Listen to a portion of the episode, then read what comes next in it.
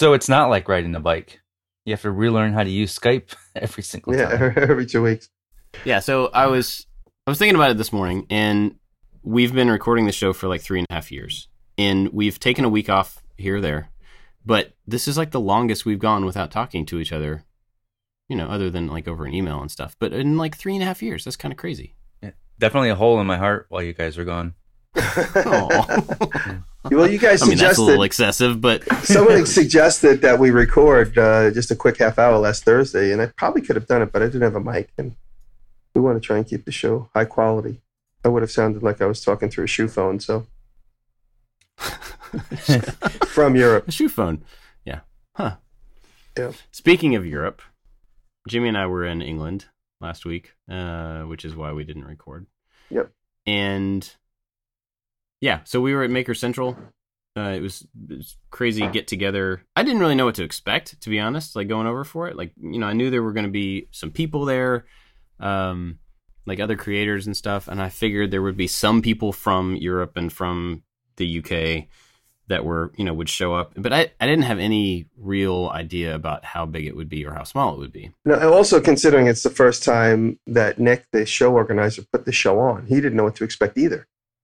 And so you, you think, uh, you know, but it was held at a proper convention center, Birmingham, because it was the largest one in the in the country apparently, with the you know the most availability. Because it's like in New York, we have the Javits Center. It's got like ten rooms, and you could rent all of them or one of them. And so anyway, they had a, a big enough space there, and it was a huge turnout for him uh, and for all of us. I mean, I oh, yeah I never signed autographs the way that I did there and pictures. Yeah. I, I mean, we've gone to events and we've definitely met people and signed autographs and taken pictures, but that usually lasts about five, maybe 30 minutes. I don't know, I was going to say 5, 10, 15, 30 minutes. And then the rest of the show is us just hanging out with people and just like walking around. Oh, hey, dude, nice to meet you. You know, yeah that's it.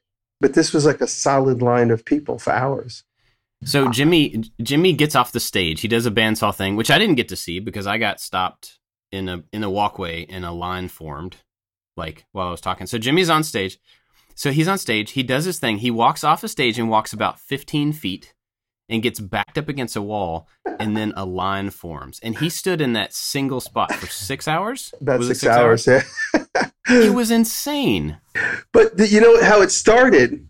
The I hear. I guess it was In- Nick's voice. i mean super cool by insane yeah Yeah, no, no, it was out the wrong impression I just we didn't expect nobody expected to see that many people. I heard at one point it was me in line, you in one line, and Alec Steele in another line, and everybody wanting to meet all three of us, uh, you know, at different parts of the arena.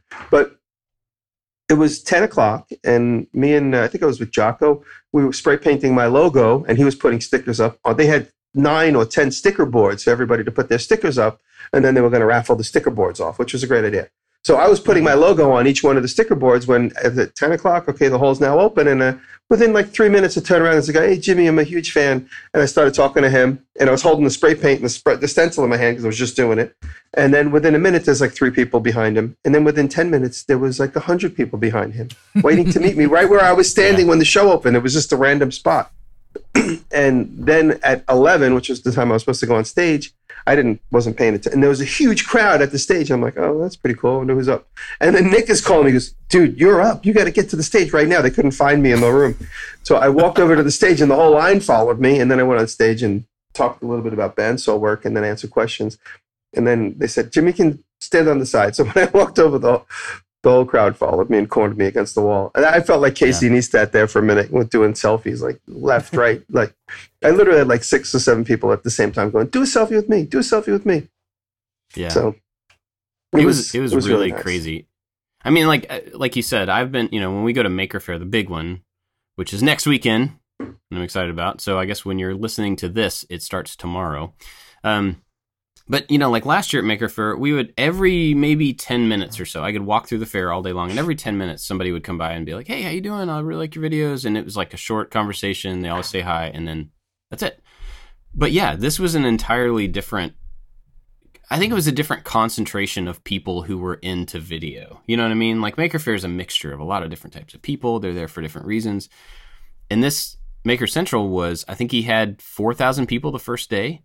Yeah. And the majority of those people watch Maker content, you know. I like heard DIY six thousand on the first day. That's what someone told me. Really? Yeah, that's what I heard. Wow. I mean, Nick might have even told me that himself because I spent a lot of time with Nick after the show. We ended up hanging out in London together. nice.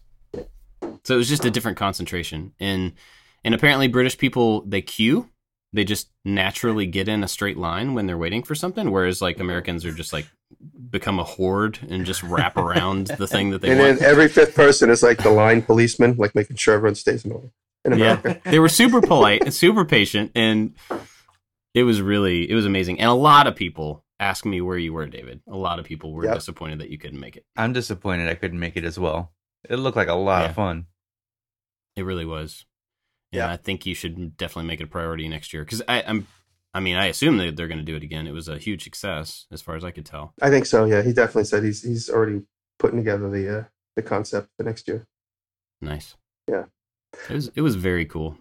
Yeah, it was it was such a great time, and I had no, uh, you know, just like when you're feeling a little like uh, me personally. I mean, you know, I don't know about either one of you guys, but you know, sometimes you think to yourself, "Am I really? Am I like? What am I doing? This is this really making a difference?" Or like you think to yourself, you know, "Oh, my my numbers might dip." Every once in a while, you see like I always joke about red arrows. You see red arrows, and you get a little neurotic, saying, "Am I doing the right thing? How am I navigating this rightly, correctly, or incorrectly?"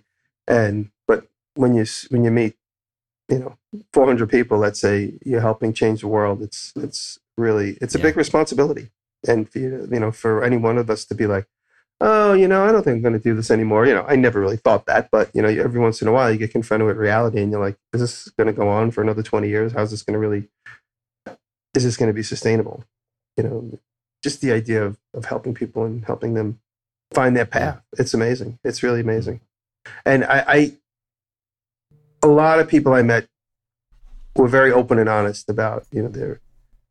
So uh, there was a certain like, and you meet somebody in America. I think maybe Americans are a little bit more proud to be open and honest, saying I didn't really know what I was going to do with my life. Or uh, over there, there's so many heartwarming stories, basically saying I didn't know what the hell I was going to do, and you know, then I found you, and then I found Bob, and then I found Dave, and then I found Alec Steele, and you know, and it was just it, it seemed in general maybe it's just a european mentality just a little bit more open and honest you know here people are a little bit more proud a little bit more guarded Mm. so there was a lot of really touching stories about people's directions changing because of what we all do as, as a community and and how they feel like they're immediately part of the community. There's no there's no hierarchy and there's no threshold to cross. It's just like derek came with me. Derek's got a couple of videos private on his channel. And he was welcomed right in as if he was another creator and he is. He's just not public at the moment. And that's what's so nice about this community. And I, everybody's just was just so sweet and, and welcoming. And there was a guy with a tattoo of my name on his arm. He had my he had my logo and april's Yeah. logo on his arm. And you know that's always been like you see rock stars always having like the band logos tattooed on people. I never thought i'd see that. But it was pretty cool. Guy named sam. So sam if you're listening thank you for that. And i'm going to thank you for april as well. I don't know who's next between me and her i feel proud to be honored with with april. So it's really cool. Yeah.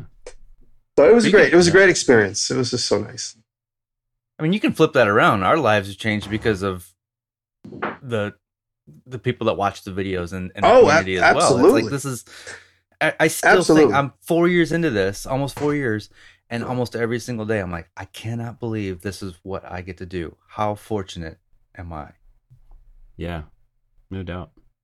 I agree. I mean, the what Jimmy's saying is totally like he's underplaying it maybe a little bit. The response from people, I was, I was blown away. I was floored and humbled by the people that the stuff that people said. I know Jimmy cried a fair amount. I cried a fair amount listening to these people, their stories, and just how heartfelt it was. I had so many people come up and talk about this show.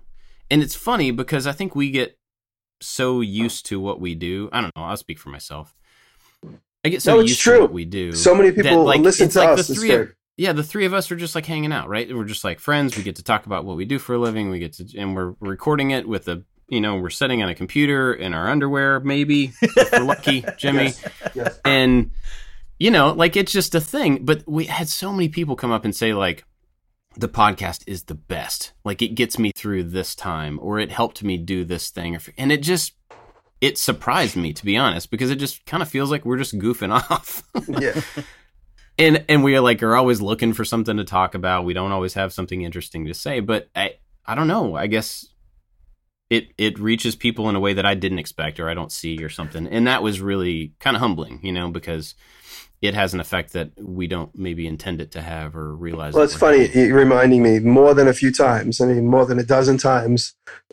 I give somebody a hug and they say, "You got me through some really hard times," and you know that's enough to make me cry just repeating it. You know, you know they'll say that at the end. It's almost like you know they just like finally, like, you know, they tell me and then they go away, and I'm like, "Oh my god, what a responsibility!" It's great. Yeah.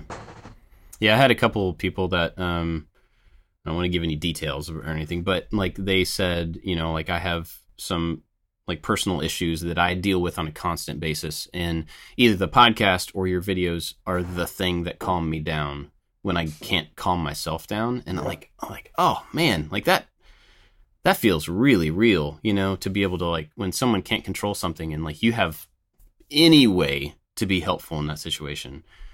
Uh yeah, man, it got me a few times. Yeah. And another thing that I thought was really amazing from listening to people over there is that almost everybody I talked to that was from Europe, from any well, from not the United States, said in some other way, like I had no idea this was here. Talking about all of the other people who do what they do you know, within kind of close proximity. I think everybody there feels like they're the only makers that they know, and they feel like they're not connected, and they don't have a community. Like the only, you know, content creation community and the maker community are in the states, and there's a lot of us in the states, yeah. But like the event itself was proof that there's like 6,000, 4,000 people or whatever in a single day in Europe that get together for the same reason. And so it was really cool to see them like I had no idea I was surrounded by all these people. And like there were two guys, and I don't remember their names or anything, but there were two guys that said that walked up together, and they I was talking to both of them, and they were like, "We just realized that like this guy's sister and my mother are best friends, and we grew up next to each other, something like that, but we've never met until today." And they just happened to both come to this event, realize they had gotten a conversation, realize that they knew some of the same people, and they were somehow connected, and they don't live very far from each other, and they're both makers, and you know, it's like this really cool hub of connection happened. And it sounds like all the makers in Europe that were there really needed that connection. Like nobody just nobody knew it was around. And that's that's encouraging, you know, to just to I mean not that not that we did that, but maybe we encouraged them to come to the event, which helped them find their local community. That's awesome. Yeah. So, That was good. Bob, you got to travel around Europe a little bit while you were there with your wife. yeah, we just went to um, we stayed outside of London. You visited a special town, didn't you? What was the town called? Oh yeah, we did. So it was called Claygate. Yeah. Okay. Is that where you were born? Town. Yeah, yeah. I walked in and I said, "I am here. Give me what I what I own." No. Um, town might be a generous term. It was more of like a Street. street. Yeah. so we we got off the plane in Heathrow and found that this um this place called Claygate, which is where my family originated from. excuse me, is about maybe 20 minutes. I I think it's like eight eight miles south of Heathrow. And so, you know, we got off the plane with our bags, decided like we won't be in this area for a long time. So we went down there and it was pretty cool. I mean, like we were only there for a couple hours. We walked into the town center and saw like the little, there's like a fountain that was given by some king. There was the bronze statue of you. Yeah, yeah. Me holding like a hammer. No. it was it was a bronze statue of me holding a hammer and a 3D printer, and it's been there for like 300 years, 400 years or something. No. Uh, so anyway, we just went into this little town. It was really cool looking. There wasn't anything there. It was really cute. We went into a little restaurant, kind of hotel pub thingy, and had food. And it was raining, so we were walking around with our bags for you know 10 minutes. And I was like, all right, that's enough. And we got on the train and left. But it was cool to have gone there. Did you visit Because the local cemetery at all? no, I we didn't really know what to do once we got there. It was kind of like I just want to see where it is, you Mm. know. Um, and I wasn't really sure what to look for. Also, it was raining, um, and so it was kind of, and we had our luggage, so it was kind of hard to get around. Like we didn't want to, you know, we didn't have like umbrellas or anything. So I, I think we'll probably go back with a little bit more information sometime in the future, and kind of see what we can find if there's anything. But it's funny because I talked to a few people at Maker Central about that, where like somebody said, you know, hey, I saw you went to Claygate. I used to work there, or I grew up five minutes from there. And I said, oh yeah, tell me about it. And they were like, well, there's there's nothing there. like you saw it. There's there's just not. It's just a small village. So, but we know about that because on our family, we have a family tree that goes back to 1300, 1400 somewhere, like really direct. We have everybody back there, and um, so we have information back to it, to some degree back to the Domesday Book, which was William the Conqueror came over from France, I think. I'm no history guy, but it came he came over, made a did a census, and that was when people got surnames. Basically, they got last names based on where they were or their occupation, like you know, uh, Baker, Archer, things like that became their last names. And Claygate was a, a place where there was like a little village, and so I think there were a few families there that got named William Claygate, Clagett, whatever, that type of thing. So that's where our family, that's as far back as we know. So it was cool to go there. Yeah. Yeah. And then after that, we just wandered around London for a week without kids. And that was super cool. we didn't have a plan, which was kind of weird. I felt kind of bad, you know, like taking my wife to England and not having like stuff planned out to do. It was just like, you know, like maybe I didn't use make the best use of the time. But London, cool London is a good walking city, though. We got to London for one day, and just walking around, you see so many things. You're like, oh, there's that thing I've seen a hundred times. There's that thing I've seen. Yeah. And I mean, I'm a, I'm a lover of Egyptian art. I discovered one of the uh, Egyptian obelisks that I that I had read about, which was kind of cool to see in person. But just we had plans of maybe going to the Tower of London or going to this place. But when you're walking around, you don't want to go inside, especially it happened to be really nice weather there. We, we were like we got there we're like let's just keep walking. It's more interesting to walk and see the sights than to go inside of a museum. You know especially if you're on a day trip. If we had a week it would have been different or four or five days to kill and then actually go inside and see some of the you know the sights to see in a museum. Years ago i, I visited the british museum and being a lover of greek and, and ancient egypt the british museum is a must see if you've never been because it has all the uh, stolen artifacts from egypt and, and uh, ancient greece. Yeah.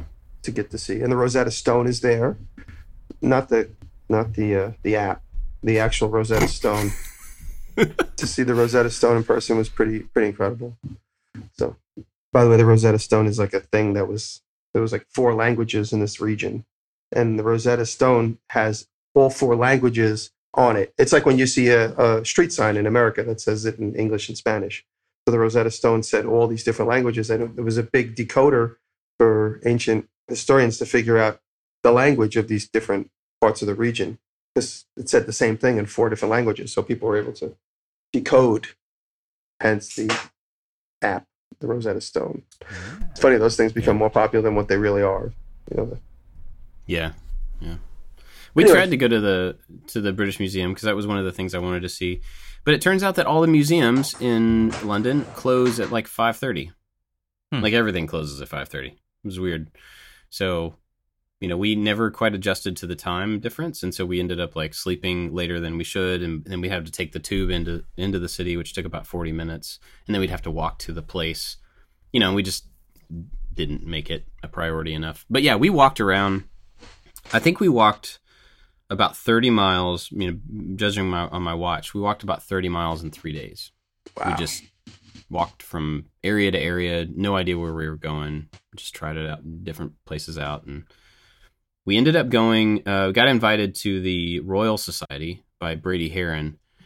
And Oh. um, he does a, a channel called uh, Objectivity. You guys ever seen this? Mm-hmm. part of it i haven't seen A couple podcasts too. Yeah, yeah, yeah, he does lots of stuff. But um, so he invited me to the Royal Society to do an objective objectivity video, and they pulled out something that they thought I would appreciate. And I don't want to spoil it here because it might be a good video, but keep an eye out for it because uh, it was really fun getting to see that the thing that they pulled out for me to see, but then also just seeing the Royal Society. The Royal Society is like a British science club basically, and it's public. I mean, but it started out as like a uh, king commissioned science experimentation thing, like way back, like 1200 something.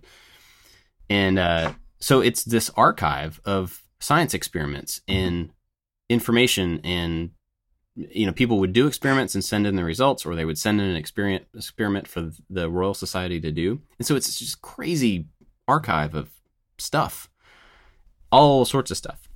So they took us down into the archive, like the vaults, and we got to see. They pulled out these old books, like Isaac Newton's original manuscripts for his whatever the book is called, Principia or whatever the where he like talked about gravity.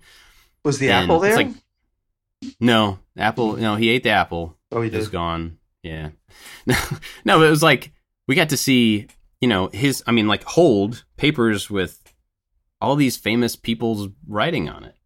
You know, like Isaac Newton and Charles Darwin and Faraday and just Hmm. like all these crazy scientists, and they just have all these books down there, and they just pull it off the shelf, and they're like, "Here, check it out." it's it's wild, That is man. crazy. Got to see Isaac Newton's death mask. Oh wow. Yeah, like they have the only copy of his face. And so they bring out this little box and they wouldn't let us, you know, they wanted us not to touch it. So he kind of held it up on a table, pulls this top off, and there's a face in this box. And I think it was bronze, but it was kind of tarnished and stuff. So I couldn't really tell what the material was. But anyway, they used to take impressions of people's faces. And so I got to see this thing, and Brady said, "Who does that look like?" And I- I kind of looked at it for a minute, and I was like, "It looks like Robin Williams." And he said, "Yes." And the other guys that were with us was like, "No, it doesn't." But apparently, because I saw it, Isaac Newton looked a whole lot like Robin Williams. Brady and I agreed. But it, it dawned on me, you know, in that moment that like it is a public thing. People can go there and request to see it, and they might be able to. But it dawned on me that that was like one of those things that, uh, you know, you can see a painting of a person and you get a likeness, but that's an impression of a person's face from a really long time ago, and not a lot of people in the world are actually, It looks just like get to Robin see Williams. what I've a- seen this. yeah, Hey, I'm looking at it now. Look yeah, yep, there it is. It doesn't it? It's the nose, right, and like the way his the mouth, mouth. curls down. Yeah, Yeah. That, like thin lip mouth. Yeah. Anyway, pretty crazy. It was a crazy experience. Uh, and we got to go to the Tower of London, and I looked at a lot of the stuff in. I didn't know a lot, a lot about the Tower of London, so we explored there a bit, and there were some like the rooms where people, you know, lived or where they were held uh, in prison, and so we got to just wander through a lot of those, and it's all just exposed. It's just, I think, like we look at our history, our 200 year old history, and we go to like, you know, Boston or whatever, and we go to these historic places. I'm doing air quotes, and you know, all the wooden pieces of furniture that so and so sat on are like roped off, and they're behind this thing, and you can't get to them, and and you go over there, and it's like. Here's They're a castle with a bunch it. of old stuff in it. Go do whatever you want to, you know. And you Yeah. just like it's just everywhere. There's no guards on anything. Anyway, so I go in and and I'm going through this some king's room, looking at all the furniture and trying to figure out like how things were made at the time and you know how things were held together. Mhm. And you can see in certain places how over the years pieces were kind of cobbled back together to keep them, you know. So you can you can see the original work and then you can see how things were updated. But then you see a lot of the original work. It's really amazing tile work that's done. And you know, that stuff was all created by hand. Yeah. So there was a lot of seeing those things I don't really know what I was looking at. Like I don't know how it was made necessarily, but just getting the perspective of this was done a really long time ago with an entirely different set of tools by people who will never know anything about and it's still around. Like that's pretty cool. So I I really enjoyed that type of you know, just getting to wander.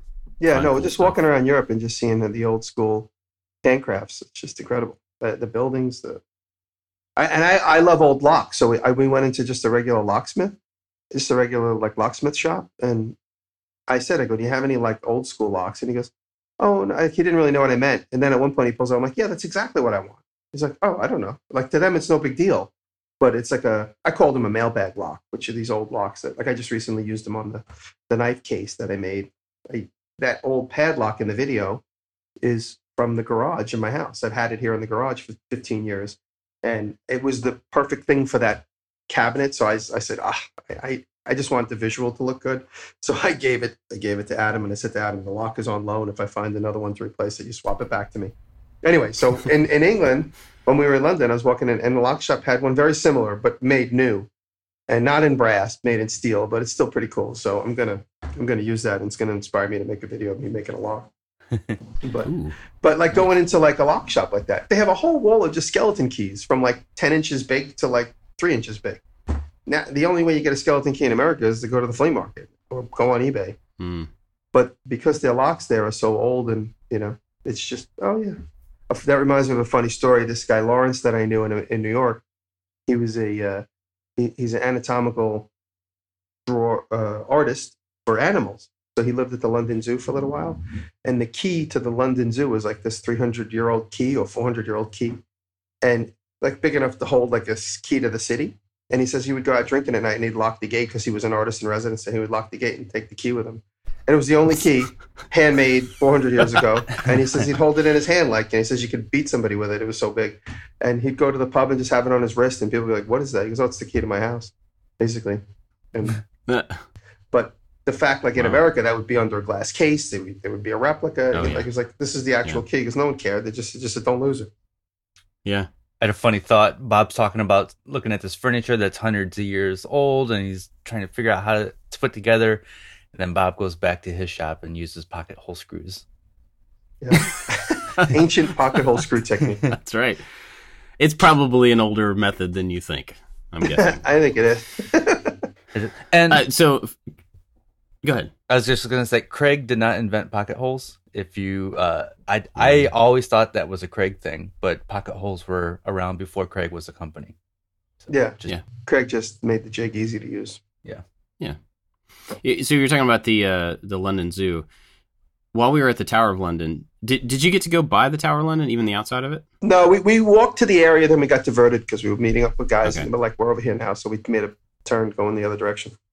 So there were these sculptures on the outside and on the inside um, of animals, and they were made out of this.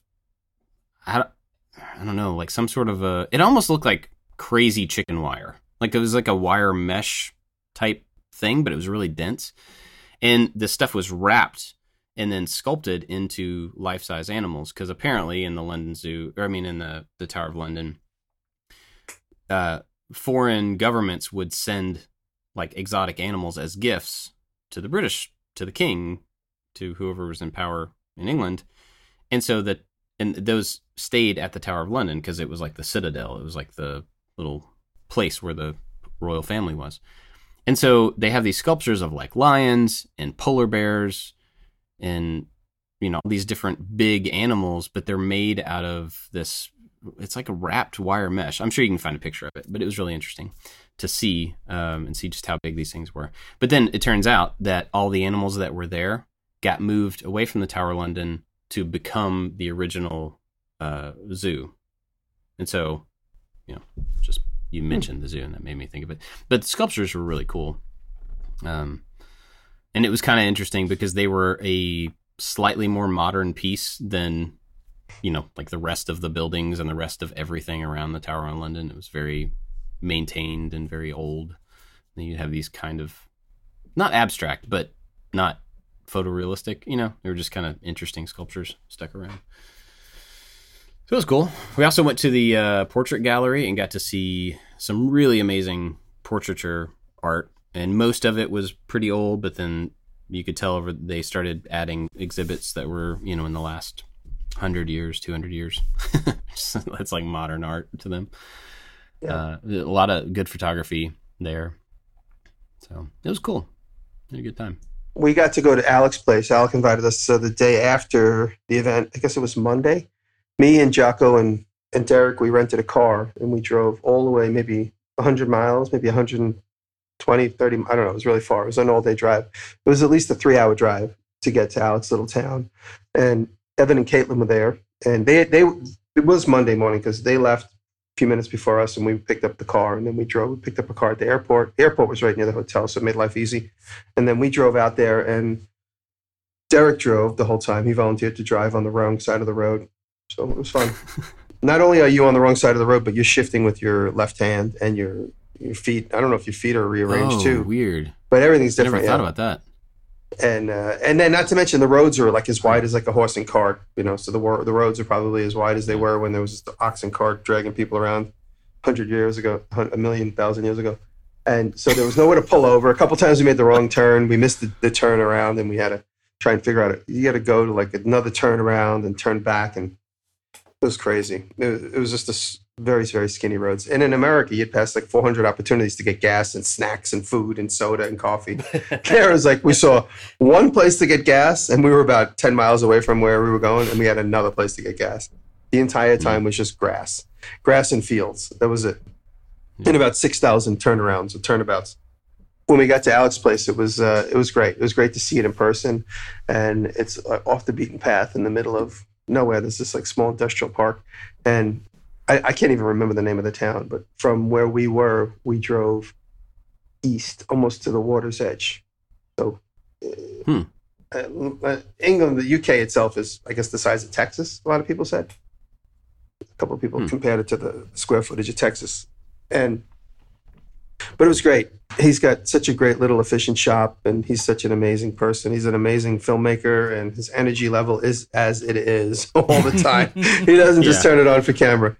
But and, he, and we ended up making. I said it was funny. I, I I didn't question him on this, but I, I kind of in hindsight, he's like he's like let's make something because Evan and Katelyn were going to be there for a few days. We were only going to be there for a couple hours, and they were like, "You do something." So I wasn't really planning on making a video, just getting a couple of clips for for a vlog, which obviously I have. And he's like, "Let's make a hammer." I'm like, "All right, cool." Because I said to him, "I go, can I buy a hammer from you?" He goes, "Let's make one." I said, oh, "Great." And we got into it, and then I became his striker, the guy that swings the hammer. I was like, "Wait a minute, we have a power hammer over there. What do we do?"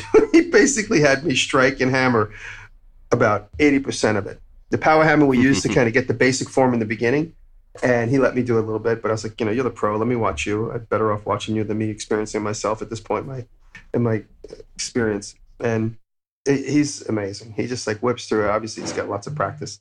And I was his hammer guy, and I was swinging this 15 pound sledgehammer. I never, I haven't done that in 25 years. Like swing a hammer like I did. I used to break concrete when I was working on a construction team, but that was when I was in college. That was in the 80s. So for me to swing this sledgehammer as hard as and as many times as I did, I definitely felt it the next day. But it was great. It was great for him to put me through those paces. I think he could have easily utilized the power hammer to do a lot of the exercises he was making me do, but he was putting me through them, and it was making me feel old and fat. Especially the video of me, I look old and fat. So I made an agree. I turned to Jocko and I love this. I said, Jocko, this is the summer. I Benjamin Button and I lose weight, and get in shape.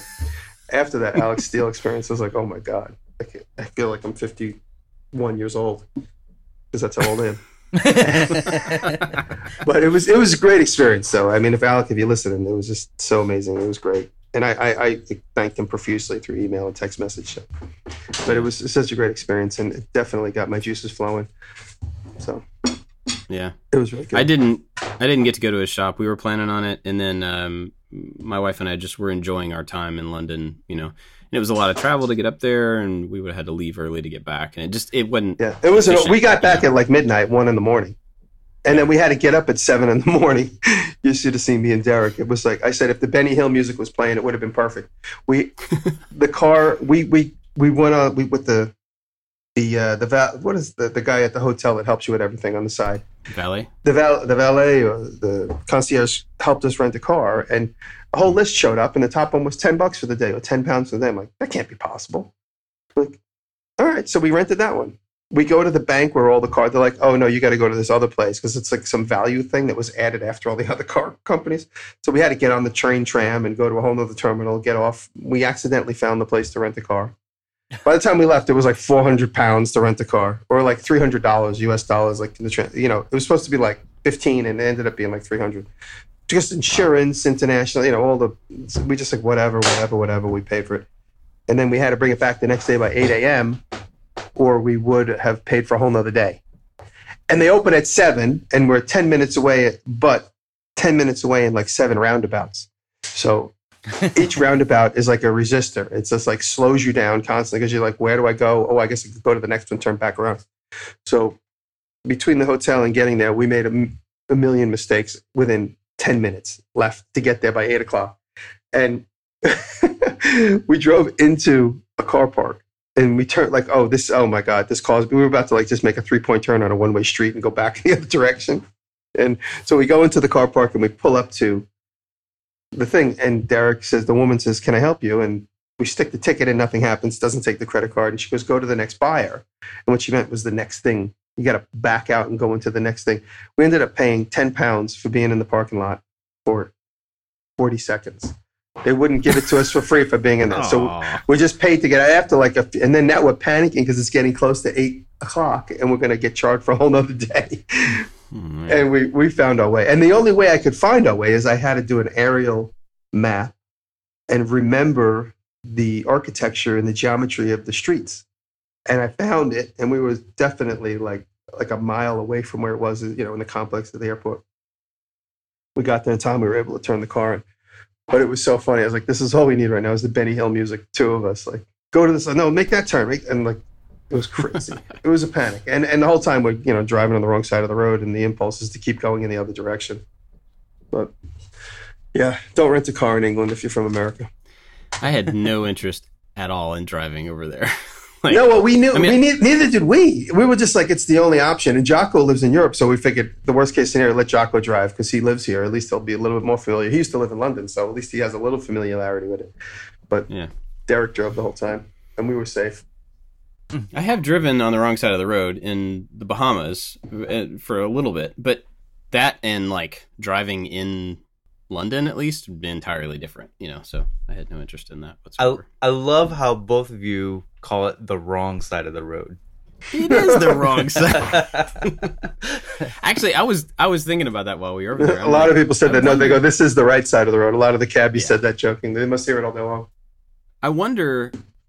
It made me think about like I wonder which one of the countries got automobiles at a you know in volume enough to decide. I mean, maybe it was before that though. Come to think of it, I guess it was a, a horse and carriage thing. Anyway, it, it made me wonder like who decided which side should you know should drive on in either case and which one was first and whatever. Anyway, um, David, what have you been doing? You've been yammering for like 37 minutes. well, the stuff I've been doing What's is up? not as interesting as traveling around Europe and giving talks. Before I get into what I'm doing, can I ask you guys um, what you did on stage? Yeah, I um I did a talk with um oh gosh, Jesse Ueda, Peter Brown, and Jocko, and we just did like a Q&A for 30 minutes or so, and it felt really quick and uh, but it was fun. And then the next day, uh, I did one about 3D printing with James Bruton from XRobots. And it was really cool to finally get to meet him too. I mean, yeah, we haven't even talked about like all the people, the other content creators that we met, that we hadn't met, or I hadn't met anyway. But that was super cool. Like finally get to meet Jocko. I'd never met him before. We had a lot of fun. He's a super cool guy. Got to see April again. Met a bunch of people, but that's what I talked. Wait, about. April, April, April wasn't there. You meant Laura? I mean, uh, Laura. Laura. Yeah. Sorry. Yeah. April didn't get to go. She was supposed to go. Yeah, April had a snafu, and so did uh, Izzy. So they were well missed. And um, I went up and I talked about a bandsaw. It's funny. uh, The more time goes on, especially since we did when we did Workbench Con, that big. Uh, my brother would call it a hoopty scoop when I made that stool in front of the crowd. I don't know, Bob, you watched that. Yeah. Well, I got there after. Yeah. Hoopty scoop is what my brother would call it, which basically means like a failed scoop. attempt at trying to be fun. And uh, it was fun. It was fun. There's no doubt it was fun, but it wasn't. Live building in 45 minutes is completely not not a good thing. Mm. So I could just kind of improvise and have fun and play. So anyway, it got down to the day before we went and looked, and Nick and I discussed, and I said, you know what? Let me just do a quick bandsaw demo, and that'll be it. And so I freestyled the word "make" on the bandsaw, and then I sliced it up, kind of like uh, into like slivers of the word. So I cut it in one direction, then resawed the word out of a two by four, and then handed them out to the audience, and then did a Q and A for about twenty minutes. It was good. It was really good. It was just a lot, a lot, a lot of great fan questions and excited, excited people. So that's all I did. Mine was about fifty minutes long. Nice. I got little bits and pieces of video. which You'll see. Well, Well, David, what have you been doing? I just finished up our new gas fireplace enclosure, which came out really cool. Uh, it's it's it's really satisfying to make something that you're that, that you're happy with the outcome that you're forced to look at every single day because it's right there. Really Our- disappointing otherwise. I know, Yeah. I know, because our, our TV sits on it, and um, we uh, it's made out of cherry and cherry plywood, and then the Im- immediate area around the gas fireplace had to have so many inches of non-combustible materials, so we made some forms and poured some concrete, and doing so, I I just looked up a few little videos on the internet and thought, okay, this is super easy.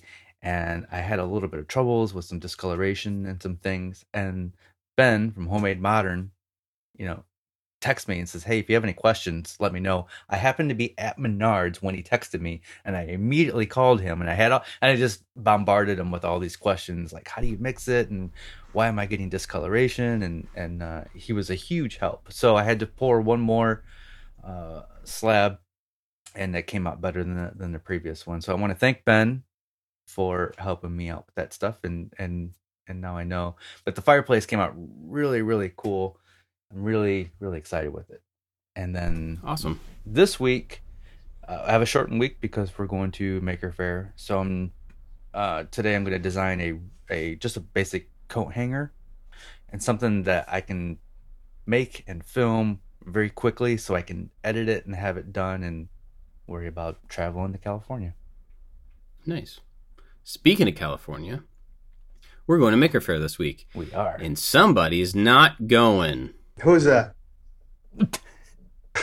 You. You, should, Oh, if you I'm can not? only see Bob's look right now. it is. No, I know. I I, I I'm profusely disappointed in you, apologize. Jimmy.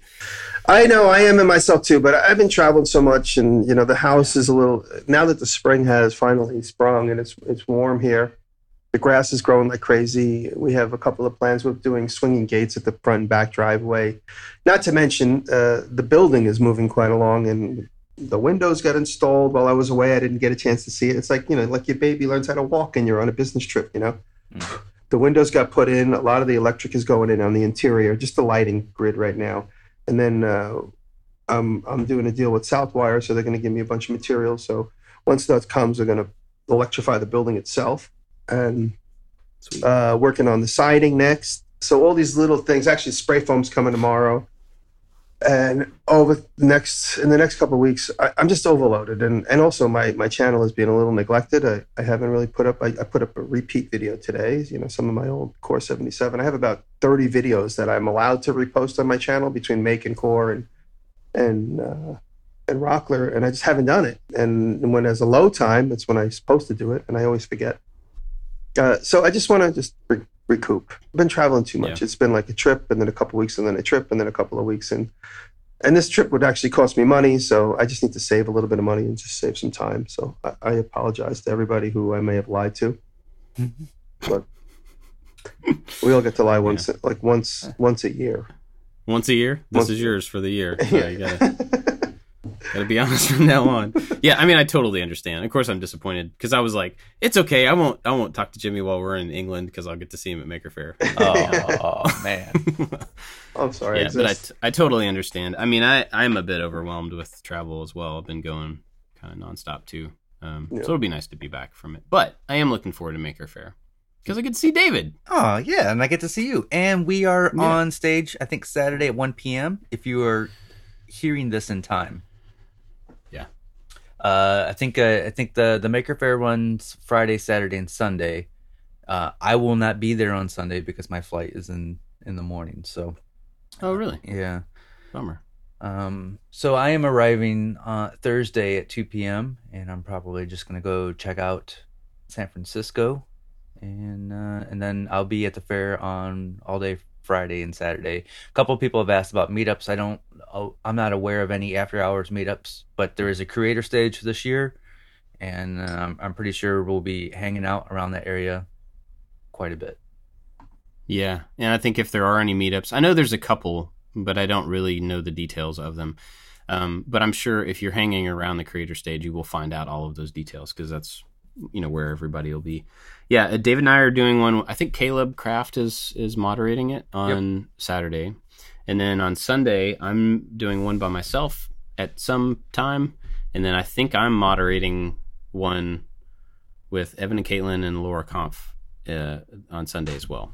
I think, but you know, keep an eye on the schedule because the schedule kind of changes constantly with Maker Faire.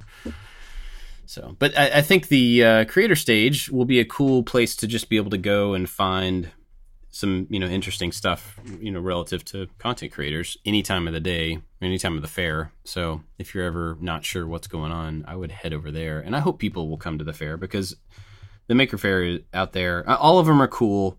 The bay area maker faire is like the one that's different than everything else you know it's like a whole different ball game it's really cool Yeah, I like it because it has that Burning Man vibe. I've said it in the past, but Mhm. a lot of the Burning Man crew or people, everybody there has at least maybe been to Burning Man, so they got that improvisational, fun, eclectic design mentality. And sometimes you see people walking around in some crazy contraption or riding around, and, and that's that Burning Man influence. when a when a family Yeah. member asks me what is Maker Faire, my best description is imagine a state fair but with robot nerds. that's about right yeah That's and I mean that in a, in a good way when I say robot nerds. Yeah. Yeah. A couple of years ago, and we've probably talked about this before, but a couple of years ago, there was a woman in a there was a parking lot at the Bay Area Maker Faire, and there was a woman who was late '60s, early '70s, probably somewhere, dressed in super crazy outfit with a keytar, and she's playing this keytar, and behind her is a car covered in a pipe organ and every time she would hit a note on the keytar, flames would shoot out of one of the pipes of the pipe organ, and it was just like the perfect picture of like this is Maker Faire because just a bunch of really cool weirdos showing off stuff they made together. So cool. so cool. yeah. I love it. But anyway, so yeah, we're doing that uh, this weekend. Unfortunately, Jimmy won't be with us, but a bunch of other people are going to be there. I know there's going to be a bunch of creators, a bunch of people are giving talks, but then also just you know we'll be around uh, to hang out, so that'll it'll be cool. Um, what else is going on? Mm. Anything? Mm. Oh, oh, I want to say this. We're moving our website. And this is just kind of businessy type stuff, but if if you find that your podcast player app, whatever you use to get podcasts, over the next few weeks, if it stops showing up new episodes, you may need to resubscribe because we're moving the website, we're moving files and feeds get switched and things and sometimes they don't update. So if something disappears, just resubscribe to us, uh, you know, wherever you listen, because there could be some stuff we can't control over the next few weeks. But we are moving all that to a new website, and How- it shouldn't really affect anybody, but it might. We're hoping Stuff so. that happens. It's uh, Yeah. uh, I've been kind of off hands with it, but it looks like it's more difficult than what I imagined because there's feeds and you're Yeah. worried about people getting multiple downloads and and I don't know. It looks it looks complicated. It's a little more than I was expecting to. Luckily, Brandon, his, who's been editing for us, is also helping with the move because we all have our own stuff going on. So it's like tough for us to figure out how to you know move all these pieces. Um, but what, what you doing, Jimmy? he's on mute, but and so we can't hear what he's saying. But he has his hand up to the camera and he's just like I'm just- clawing at the camera. I'm stretching my hands, my finger muscles, because I, I was Oh. swinging the sledgehammer with Alec, but just yesterday I was swinging a sledgehammer because we're putting in gates. So I had these, I had these big steel poles. I had to shore them up so they're level, so that we can put concrete at the base, and blah blah blah. And so my hands hurt. Were you just eating hands. scrambled eggs with your hands a second ago, Jimmy? I was, and that's why my hands hurt because my eggs are so big. That's funny. You gotta gotta stretch that egg out of your hand. Yeah. No, while, while we were while we were talking, Taylor snuck a plate of eggs in front of me. so we eat. Awesome. If you see outside, we got like 400 eggs, and like there's so many eggs that are like in different. They're like in the flower pots. We don't know what to do with them. When people Oh, wow. come, we make sure they leave with eggs because we got 700 chickens. Oh man, my wife would be all over that. She would come get eggs all the time. Oh my god! Get get like three chickens, and you'll have three new eggs every single day, which is Nah, funny. I don't really want chickens. That's okay. They're kind of fun. The kids would dig them. Yeah, that's true. They probably would. I still Yeah. don't want chickens though. We have like coyotes and stuff. I mean, I'm sure you do too, but Yeah, no, uh, we've only lost two chickens, I think, to hawks, and that's it. I mean, and some have just wandered away. You know, they just went and started their life somewhere else. But uh, it's They went off to the big city. They got YouTube, and they're like, I don't need this coop no more. I'm flying the coop. It reminds me of one of my one of my favorite movies, Babe, Pig in the City. Mm. Actually, Is just it really? well, uh, maybe not that one, but the first one, just Babe. I really, really love Babe. I when it came out in whatever ninety four, I don't. There was a there was a point at the end of the movie where where I think Babe was doing the obstacle course, and I don't ever remember laughing so hard in a movie theater at, at a particular scene. It was I really love Babe. I, you know, Huh. that'll that'll Wow. do, pig. That'll do. I've never seen it, but Oh, now I'm curious. Oh. And I sounds like something probably the kids would love. So maybe I'll. Oh watch it. yeah, for sure. It's great. crazy. Back me up, people. Back me up. I had something I wanted to mention just a second ago, and I totally lost it. Have you So, guys been seeing the commercials for our story. for our podcast? Yeah. That is something I did want to bring up because we've been getting some comments of like, "Did you know that there's a show coming out called Making It?" I'm like, "Yes." yep, Yeah, We Jimmy's paid- on that show. in We case paid for that anybody doesn't- advertising. Actually, that's uh, sixty thousand dollars uh, for every thirty seconds. Yeah, No, that that's- we yeah. joke. That's why we need your Patreon support. yeah, for those commercials. no, the show that I did in September, where they took our name, we we had we discussed it a few times, but they they, they offered to buy the name, and we all agreed not to sell it. So they used it too because we don't have a trademark, and so we figured we piggyback on their advertising. So now our commercials are running, and making it is going to be out in July for a six week run. And I don't know. I honestly, I honestly, I, I get a slight vibe that I probably didn't make the edit. That's just my gut feeling. Really? Like at all? I don't know. I haven't, you know, they got two people on the show that have like 100 Instagram followers and they're running around promoting the show. And, you know, I, I, I just don't, like, I haven't heard anything, anybody. uh, So I don't know. I wouldn't be surprised if I was excluded from the show, to be honest with you. Because my part I thought would be more significant, and I think so did everybody else. Because I'm the guy in the shop, but you know, when you're making something out of uh, you know, cotton puff balls, you don't need Jimmy to help them put the glue on the cotton puff balls. So I Well, think it they depends on what kind of glue it is, but yeah, sure. yeah. So I think they thought the show was going to be a little bit more workshop centric, and it was Mm. to a certain extent, but not nearly as much as everybody expected. Hmm. So I, I I I spent a large portion of my time just sitting in the workshop, playing with iTunes, and them yelling at me to turn it off.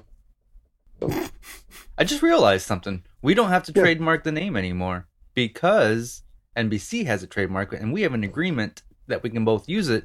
And so if anybody violates that, we just have to have NBC take care of it. That's right.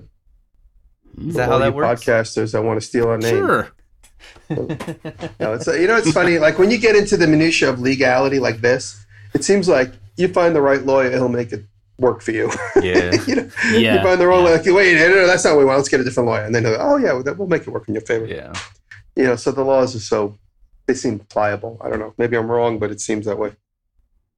Yeah, Anyway. it seems like whoever whoever's got the the most money and the most number, the biggest number of lawyers, probably is going to be the winner, regardless. But who knows?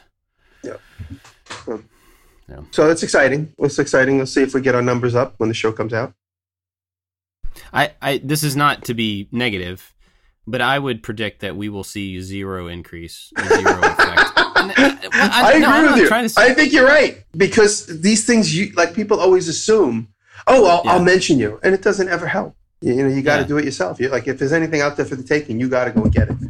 You know, people will mention your name here or there, and you'll get like two people going, "Oh, I found you because so and so mentioned you," but you're not going to Well- find a treasure trove of new fans because Yeah. of it just randomly gets mentioned somewhere else. Well, and just because the name the names are the same between the two shows, like the medium is entirely different. They're going Right. in different directions, reaching different people. I just don't see how there would be a positive crossover for e- in either direction. I mean, I just Yeah. you know maybe there will be, and that'll be awesome. But The show is going to air after America's Got Talent, the number one rated show on NBC. Oh. So that might help. Hmm. Yeah. Maybe we'll get three people, not just two. ooh, that'd be good. Yeah. three new listeners would Yeah. be awesome. Everybody Oh. counts. That's Right. um. Well, you mentioned Patreon. and I wanted to uh, thank our Patreon supporters before we go for today.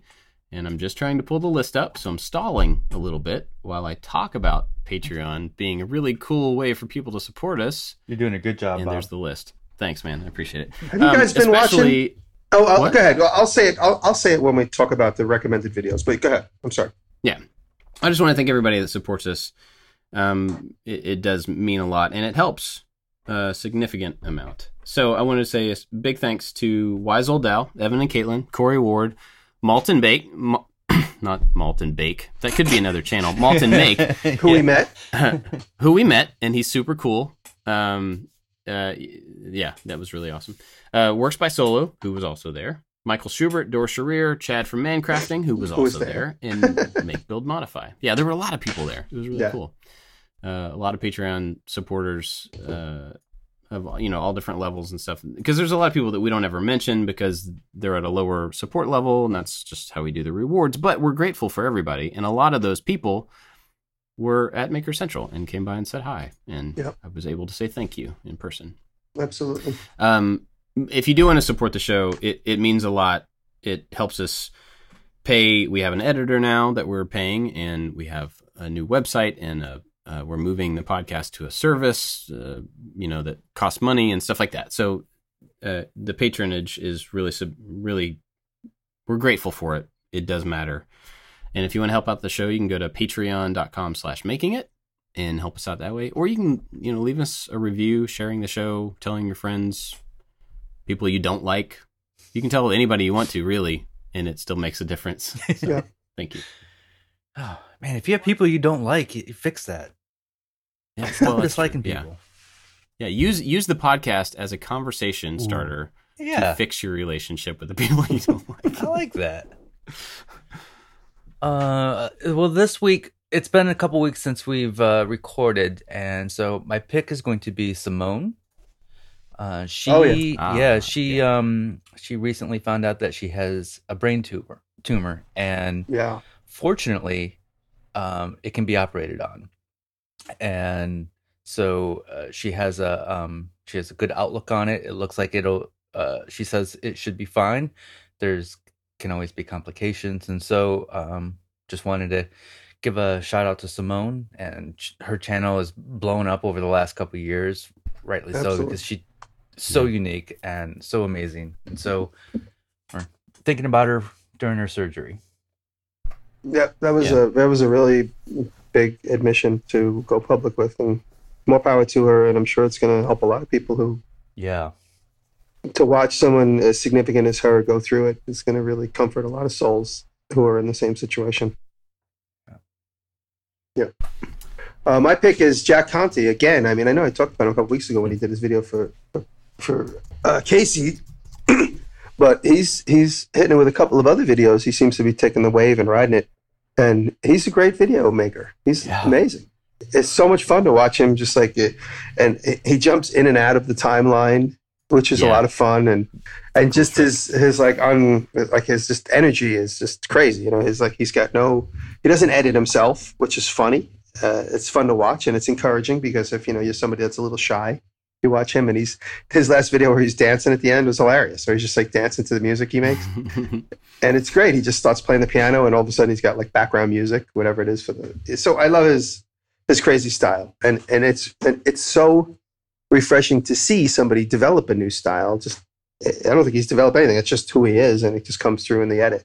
Uh, so it is his personal style, but it doesn't seem like It's it seems very natural. Yeah, it's very genuine and natural. We had the Yeah. the the uh, the drone be his robot. How he turned the drone into a character. yeah.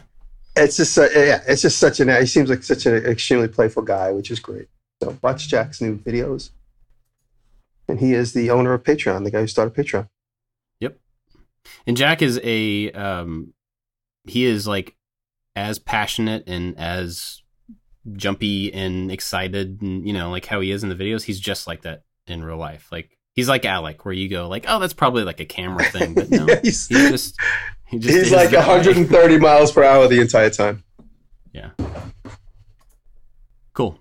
Yeah. Um, so mine is a book, audio book, and I owe David an apology. we talked about this over text yesterday. So a couple years ago, well, it's more than a couple years ago now. David sent me a, a book by Gary Vanderchuk. Van, Vanderchuk, Vanderchuk, Vaynerchuk. Gary V. Gary V. Gary V. We're gonna go with that. And said, read this book. It's really good. And it sat there on my desk for like two years, and I never read it. And then I took it back to him or mailed it back to him or something. And so Gary V is a kind of motivational business type dude, and he's one of those that like is real loud and real aggressive. And so like I even if I don't know, I just didn't really get into it. Like I, I never really was interested in hearing a lot of depth of what he had to say because it just seemed abrasive to me. I mean, I'm just being honest here. And so after hearing all these people talk about this his books over and over, I finally um, got one of the audiobooks recently, and I've been listening to it for the last week or so while I've been running and stuff. And he even says in this book, it's Crushing It is the name of the book, but he even says in it, like, a lot of people don't follow me or don't listen to what I'm saying because they think I'm a blowhard. They think there's no content behind what, you know, I'm just like a, a loudmouth type person. And when he said that, I was like, oh, yeah, yeah, I totally agree with that. But then he goes on to say, but if you give me a chance, you'll hear what I'm saying. You'll hear that there's more, it's not fluff, there's more to it. And so I did. And he's totally right. So I'm eating my words that I never actually said out loud.